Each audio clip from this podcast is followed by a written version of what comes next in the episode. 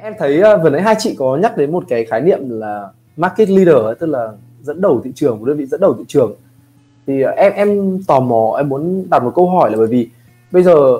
để đánh giá dẫn đầu thị trường, thứ nhất là câu hỏi thứ nhất là làm thế nào để đánh giá như thế nào là dẫn đầu thị trường này. Thứ hai là để mà đi từ vị thế giả sử như bây giờ Spyroom đi, bọn em là còn rất nhỏ, nói chung là cũng mặc dù start được vài năm rồi nhưng cũng còn quá nhỏ bé. Nhưng mà để mà dẫn đầu thị trường mà không sử dụng gọi là tức là mình sẽ không gọi vốn quá nhiều này, không raise fund liên tục này, thì mình phải làm thế nào để mình có thể đạt đến cái ngưỡng như vậy? Hay là như em đang thấy là sẽ có một luồng quan điểm khác cho rằng là đôi khi là ví dụ như bạn trở thành unicorn chẳng hạn thì bạn sẽ là một market leader. Thì em muốn hiểu rõ hơn là cái tiêu chuẩn hay là vài cách thức để mình đi đến cái tiêu chuẩn đó, cái tiêu chuẩn về market leader của Reapra hay tiêu chuẩn của xây dựng sustainable business của anh Shuhei chẳng hạn, nó là như thế nào? Cảm ơn Việt Anh đã có một cái câu hỏi cũng rất là khó. Câu hỏi nào Việt Anh cũng khó hết. tại đấy câu hỏi thật của em cũng rất là tò mò. Ban đầu em định tổ chức buổi này để cho các bạn để trả lời các câu hỏi chung của các bạn, nhưng cuối cùng em thấy em còn hỏi nhiều hơn. Ok, chị thấy là nói về market leader thì nó có rất là nhiều cái cách để mình có thể đo lường, đúng không? Thì mỗi doanh nghiệp thì đều có một cái cách nhìn khác nhau. Ví dụ như mình có thể nhìn vào cái market share là một cách này, mình nhìn vào cái lượng mà revenue hoặc là profit cũng là một cách này, hoặc là cái phần mà profit margin cũng là một cách, hoặc là market leader khi mà nhắc đến một cái lĩnh vực nào đó thì nó là top brand chẳng hạn, thì nó cũng là một cái cách. Thế nhưng mà đối với Reapra, khi mà mình định nghĩa market leader á, tức là mình có được một cái status về market leader trong vòng bao lâu. Nếu mà chẳng hạn về mặt thị phần mà mình có được market leader nhưng mà nó chỉ ngắn hạn thôi, khoảng tầm 5 đến 7 năm chẳng hạn, đó thì nó cũng khá là ngắn. Còn đối với Reapra, khi mà mình nhìn vào thì mình đang muốn là trở thành market leader trong một cái thời gian rất là dài, ví dụ như là mình tính đến cả 100 năm đó. Thì như Việt Anh có biết ấy, một số những cái market leader mà họ đã từng có trong lịch sử và bây giờ vẫn đang còn ở trong lịch sử mà họ không phải raise fund rất là nhiều, ví dụ như là Disney này, các bạn đi Disneyland không? Đó, 3M này, hoặc là General Electric, Boeing hay là Procter & Gamble. Đó thì một số những cái research về những cái doanh nghiệp này bởi Jim Collins thì em đều có thể tìm thấy trên mạng để hiểu được rõ hơn cái cách đó. Bản thân CEO của Reapra chính là anh Shuhei thì cũng đã build được một cái market leader trong cái ngành gọi là chăm sóc y tế cho người già. Con số 0 mà anh ấy cũng không phải là raise fund rất là nhiều vòng như là một số những cái startup bây giờ đâu. Đó. Mình chuyển sang một cái câu hỏi tiếp, em nghĩ là vừa nãy các chị cũng có đề cập về chuyện này rồi, đó là ngoài cái câu chuyện tiền ra thì các công ty khởi nghiệp, các startup thì sẽ còn cần phải tìm đến các cái resource, tức là các cái nguồn lực, các cái hỗ trợ khác để khi mà họ tiếp cận các nhà đầu tư. Thế thì em thấy có một đặc điểm, em không biết là nó có thường xảy ra hay không, nhưng mà em cũng nói chuyện với nhiều founder thì cũng có nhiều người bảo với em là có rất nhiều trường hợp người ta rơi vào trạng thái là có nhận được tiền đầu tư nhưng mà sau đó thì nhà đầu tư thì ngoài tiền ra thì người ta cũng tương đối là thụ động trong chuyện là cung cấp những cái hỗ trợ, hoặc thậm chí là khi mà reach out để tìm kiếm hỗ trợ thì cũng không nhận được cái hỗ trợ khác ngoài tiền. Thì ở Reapra thì sao? Ở Reapra thì tất nhiên là trong trường của bọn em thì em có thể thấy là nó không xảy ra như vậy, thậm chí là nhiều khi em còn cảm thấy hỗ trợ hơi nhiều, gọi điện rồi nói chuyện trao đổi rồi tìm hiểu các thứ hơi nhiều. Thỉnh thoảng em cũng hơi căng thẳng, tại vì nói chung là mình đang làm startup mà, nên là không phải là lúc nào mình cũng có quá nhiều thời gian để mà mình nghĩ về các vấn đề là báo cáo tài chính, hơn là nhìn sâu vào trong bản thân mình để xem dạo này mình có ổn không, hay là mọi thứ xung quanh business của mình có ổn không, mọi người đang như thế nào. Thì đôi khi em phải thừa nhận thật là đôi khi, nhiều khi em cảm thấy nó hơi áp lực thật, tại vì nó nhiều quá. Nhưng mà bù lại thì đến khi đến bây giờ, khi mình nhìn lại thì mình thấy là đúng là mình cần những cái điểm neo như vậy. để mình không bị cuốn theo cái câu chuyện làm business mà cứ làm, cứ chạy mãi nhưng mà không neo lại, không có reflect lại để làm tốt hơn, để phát triển hơn, làm tức là có thể replicate, tức là lặp lại được những cái gì mà mình làm đúng và hạn chế được những cái gì mình làm sai. Thì nhưng em vẫn muốn hỏi ạ, tức là về phía Reapra thì cụ thể những cái support nào với founder, bởi vì em vẫn đang trong quá trình đi thôi, em còn chưa đi hết nên là bây giờ chắc là em cũng phải tập hợp một ít thông tin để có gì sau này đi đến đấy thì em coi như là đã học trước được bài rồi, em học cho nhanh. Việc anh đang hỏi về support của Reapra đúng không? Vâng, em đang muốn hỏi về câu chuyện ngoài tiền đấy ạ. Tiền thì đương nhiên rồi, nhưng mà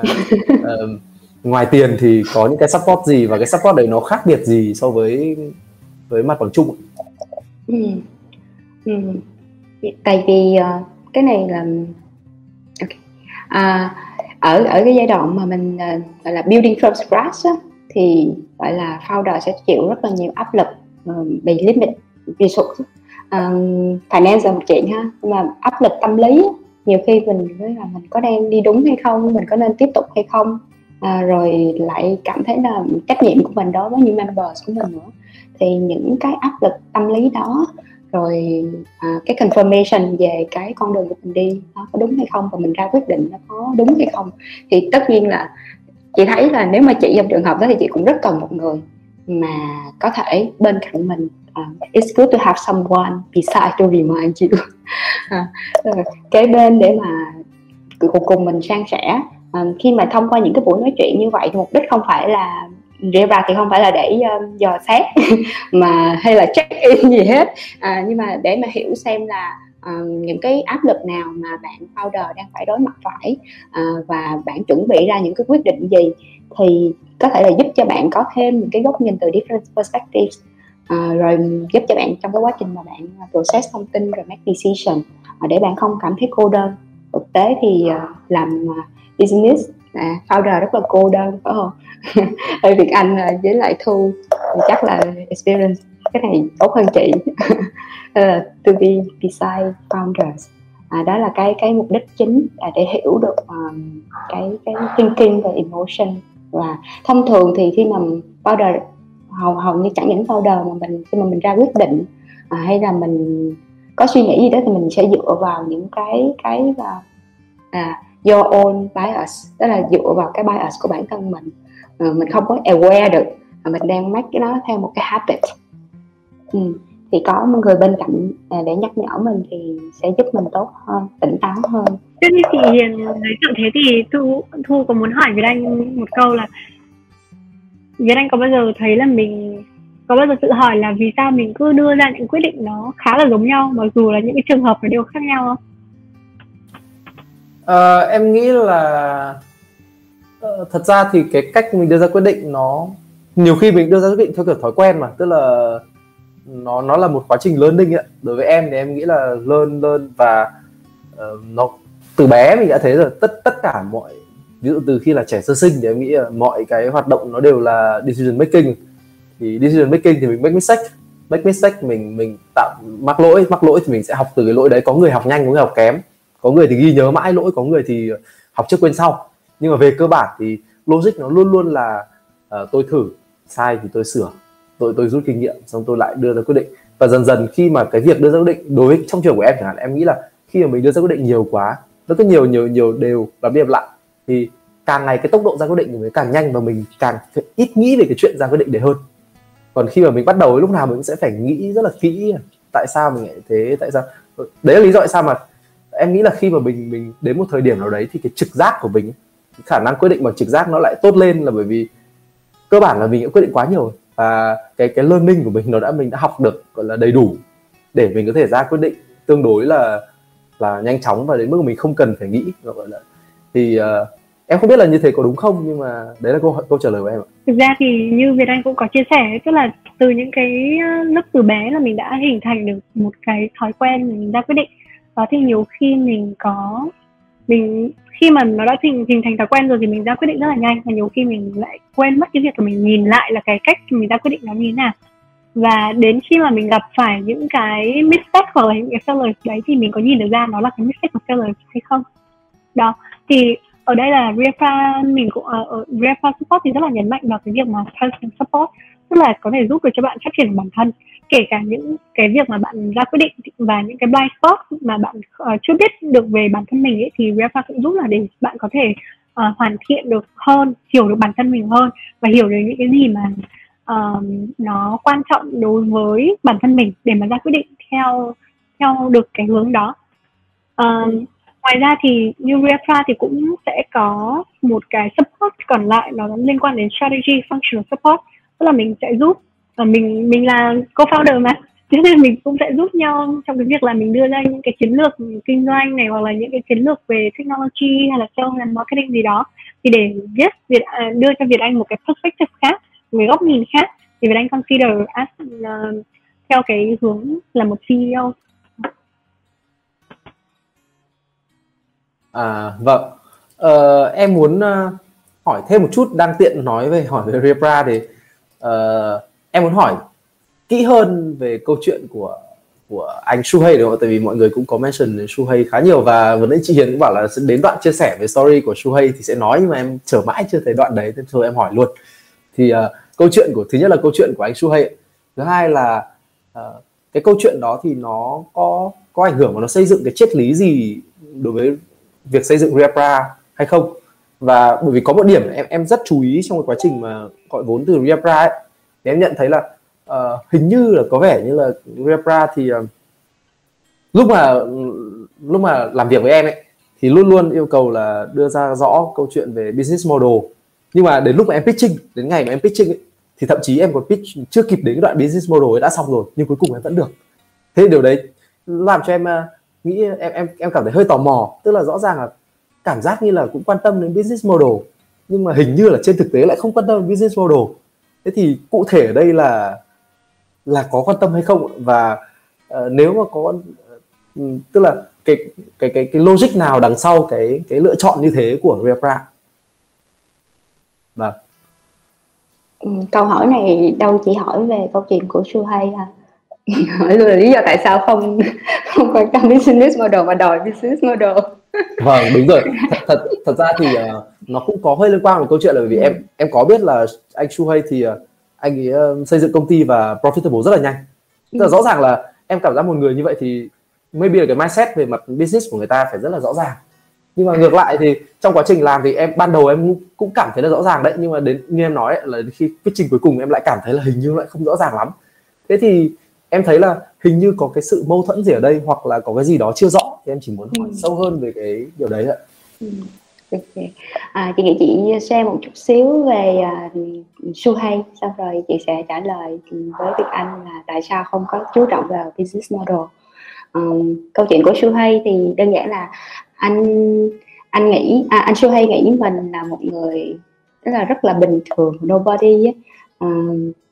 Và với một cái người bình thường, và ảnh có một cái nỗi sợ là sợ về tương lai á, uncertainty of future, bởi vì mình bình thường quá mà trong xã hội Nhật thì họ lại favor những người bạn phải học giỏi, bạn phải vào university thật là tốt, rồi mình join một cái company thật là tốt thì sẽ có một cái cuộc đời rất là normal life. Nhưng mà Shuhei biết là mình không có học giỏi, rất là cố gắng nhưng mà lại là rất là sợ về tương lai, thì Shuhei nghĩ là nếu mà mình đi con đường quá là simple thì nó giống như người ta và mình học đi được, thì mình chọn một cái con đường nào đó mà nó không có simple, có thể là complex. Mà Shuhei lại là một người rất là curious, tức là ảnh rất là tò mò về mọi thứ xung quanh và về tương lai của ảnh nữa. Và cái con đường mà Shuhei chọn để start business thì đơn giản là để sau này không có làm company rồi bị đuổi việc bởi vì dở quá. Thì tạo một cái đế chế riêng của mình. Nhưng mà thật ra thì lúc đó chị không nghĩ là Shuhei nghĩ là tạo một cái đế chế riêng, tạo một cái business riêng để mình có thể feel self. Thì tạo một cái business, thì khi Shuhei start business là ảnh không có cái background về trong lĩnh vực mà ảnh chọn là về healthcare cho người già. Không có background học về healthcare, nhưng mà anh đã chọn với thì anh nhìn thấy cái tiềm năng, và đặc biệt anh cũng có cái connection với lại, thì cậu cũng có một cái connection giữa ảnh với cái lĩnh vực mà anh đã chọn. Thì cái cách mà Shuhei đã start ở thì điểm đó, tất nhiên là lần đầu Shuhei start thì cũng giống như những người khác thôi, còn bỡ ngỡ, nhưng mà được cái là anh start small cho nên fail fast, learn fast. Bạn mới sạc lần thứ hai, thì lần thứ hai thì cũng là sạc small thôi, nhưng mà chính vì những cái bài học của lần fail trước thì ảnh đã tìm hiểu hơn và apply nó tốt hơn, thì ở lần thứ hai thì ảnh đã thành công và thành công. Chính vì mình chị nghĩ là start small đó thì fail fast mà cũng có thể là successful fast thì để mà có được profit rồi thì ảnh tiếp tục ảnh expand cái business đó ra hơn, tức là mình phản ứng nhanh chứ không đợi là nó đợi đối thủ cạnh tranh dâm vào. Thì đó là cái cách mà Shuhei đã đi lên từ một người nobody làm một business có profit để survive trước, rồi bắt đầu reinvest để mà expand ra từ nhỏ cho tới lớn. Quay lại với cái câu chuyện là tại sao Reapra không tập trung vào business model mà cũng hỏi. Thực ra thì cái cách mà Reapra approach founder khi mà hỏi đủ thứ, không những business model mà về life story, về nỗi sợ của bản thân mình học được gì. Thì cái cách mà hỏi như vậy là để hiểu được founder suy nghĩ gì về nó, và thực sự là có passionate trên cái lĩnh vực mà mình đã chọn hay không. Và ở cái giai đoạn gọi là zero to one, building from scratch ấy, thì không có cái gì gọi là certain hết. Mình không có thể nói là đó là một cái solid business model được. Mình có thể thay đổi nó bất cứ lúc nào, mình có thể adjust, thậm chí là em bỏ luôn làm một cái mới hoàn toàn khác. Thì cái cách mà hỏi về business model để hiểu xem là họ đã thật sự là process như thế nào về cái lĩnh vực mà mình cho là mình yêu thích đó. Nên là có thể là cái buổi pitch deck thì sẽ là khá là tập trung vào motivation của founder và cách founder suy nghĩ. Vâng, thì em nghĩ là chị Thu có bổ sung gì thêm không ạ? Em thấy chị có vẻ cũng có vẻ là muốn bổ sung gì đấy sao? Ok, vậy thì chị sẽ bổ sung một xíu về cái journey của Shuhei. Đó thì như bên đấy chị Hiền cũng có nói là anh Shuhei, anh ấy suy nghĩ mình là không là ai cả, I am a nobody á. Thì đến khi mà anh ấy chọn một cái ngành ấy, anh ấy cũng chọn những cái ngành mà không phải là có quá nhiều đối thủ cạnh tranh. Nếu mà em đang chọn những cái ngành mà đã có market dominance hay là có những cái đối thủ cạnh tranh rất là lớn rồi, thì khi mà một con người ta nghĩ là người ta không phải là ai cả thì làm sao chúng tôi cạnh tranh như thế được. Đó thì anh ấy cũng chọn một cái ngành mà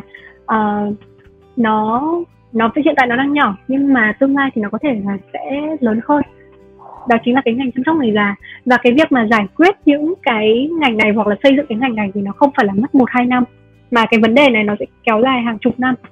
Đó thì ở trong vì chọn những cái ngành đấy cho nên là Shuhei có thể là learning và chậm rãi hơn, đi chậm hơn. Ngoài ra còn một cái việc nữa liên quan đến cái việc là vì sao anh ấy phải chọn một cái mô hình kinh doanh và tìm được ra cái mô hình kinh doanh mà nó ra được profit ngay và luôn á, là cái vấn đề là tại vì anh cũng nghĩ là mình không là ai cả thì làm sao mà tôi có thể gọi vốn được. Đó thì mình chỉ huy động được gọi vốn cá nhân hoặc là bạn bè hoặc là người thân, mình chỉ vay được một chút tiền thôi, thì mình phải tìm được cái mô hình kinh doanh và ra tiền luôn thì mình còn trả cho người ta chứ, và cái thứ hai thì mình còn chạy tiếp chứ, đúng không? Nếu mà mình không phải Ivy League thì làm sao mình đi gọi vốn được nhiều như là những cái startup bây giờ. Đó thì chị chỉ áp một số những cái phần như thế để em có thể hình dung ra được nhiều hơn được là cái cách suy nghĩ của Shuhei trong cái giai đoạn đó như thế nào. Thì nó cũng khá là phản ánh vào trong cái cách mà đầu tư của Reapra. Khi mà mình làm việc với cả founder á, thì mình cũng sẽ hướng dẫn và giúp founder có thể nhìn được ra là làm thế nào để tôi có thể xây dựng được những cái ngành hoặc là những cái lĩnh vực mình gọi là business skill á, mà hiện tại nó đang rất là nhỏ và trong tương lai thì nó có thể lớn. Thì chính vì nó hiện tại nó đang còn nhỏ ấy, thì em có thể thử và sai được nhiều lần và em có thể là learning. Còn nếu mà nó đã lớn sẵn rồi thì em cứ phải cạnh tranh, em cứ phải quan tâm đến cái việc là business bây giờ tôi chạy như thế nào, thị trường đang có rồi tôi có cạnh tranh được không, thì làm sao mà mình có thể improve được cái learning capability của mình được. Vâng, rất là thú vị vì em cũng rất là ấn tượng vì nghe mọi người nói là anh Shuhei thấy mình là người bình thường, vì em thấy thực ra kết quả như bây giờ thì em không thấy bình thường. Em khá là tò mò không biết là bây giờ anh còn nghĩ anh là người bình thường không, thường bấm thu không, nhưng mà chắc là em sẽ giữ câu hỏi đấy, biết đâu đến một thời điểm nào đấy sau đấy em sẽ hỏi anh cái câu đấy, vì em cũng khá tò mò. Vì trong cái quá trình em nghĩ là trong quá trình phát triển của một con người, phát triển founder, một con người của bất cứ ai đi, thì các cái suy nghĩ về bản thân nó liên tục thay đổi rồi. Thì khi mà nó thay đổi như thế thì không biết là anh ấy có nhận thức hay có nhìn nhận chuyện đó không, mà anh ấy manage cái đó như nào. Thực ra với cá nhân em cũng đang cảm nhận được một số cái thay đổi của bản thân, thì maybe là em sẽ dành câu hỏi đấy để sau này em hỏi anh Shuhei xem như thế nào. Nhưng em rất là cảm ơn các chị vì buổi nói chuyện hôm nay, và đặc biệt là cái câu chuyện về anh Shuhei. Thì để mình chắc là buổi hôm nay thì cũng dài rồi, cho nên em xin phép là có thể là mình sẽ tạm thời close ở đây. Thì em xin phép đưa ra một số cái,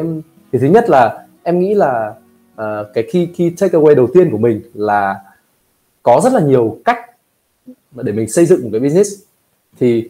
trong đó thì việc mà ví dụ như là theo đuổi chuyện tăng trưởng này và gọi vốn này là một cách, hoặc là cách tiếp theo là giống như anh Shuhei, hoặc là như câu chuyện nãy chị Thu nói là start small này, làm thế nào để profitable, lại từ đấy lại quay trở lại, lại phát triển tiếp. Tức là phát triển, tạm gọi là nó phát triển bằng cái nguồn lực nội tại đi, đó là một cách. Cái takeaway thứ hai em nghĩ là em cảm thấy là rất ấn tượng là câu chuyện về Reapra và cái support của Reapra, là trong đó thì có một cái support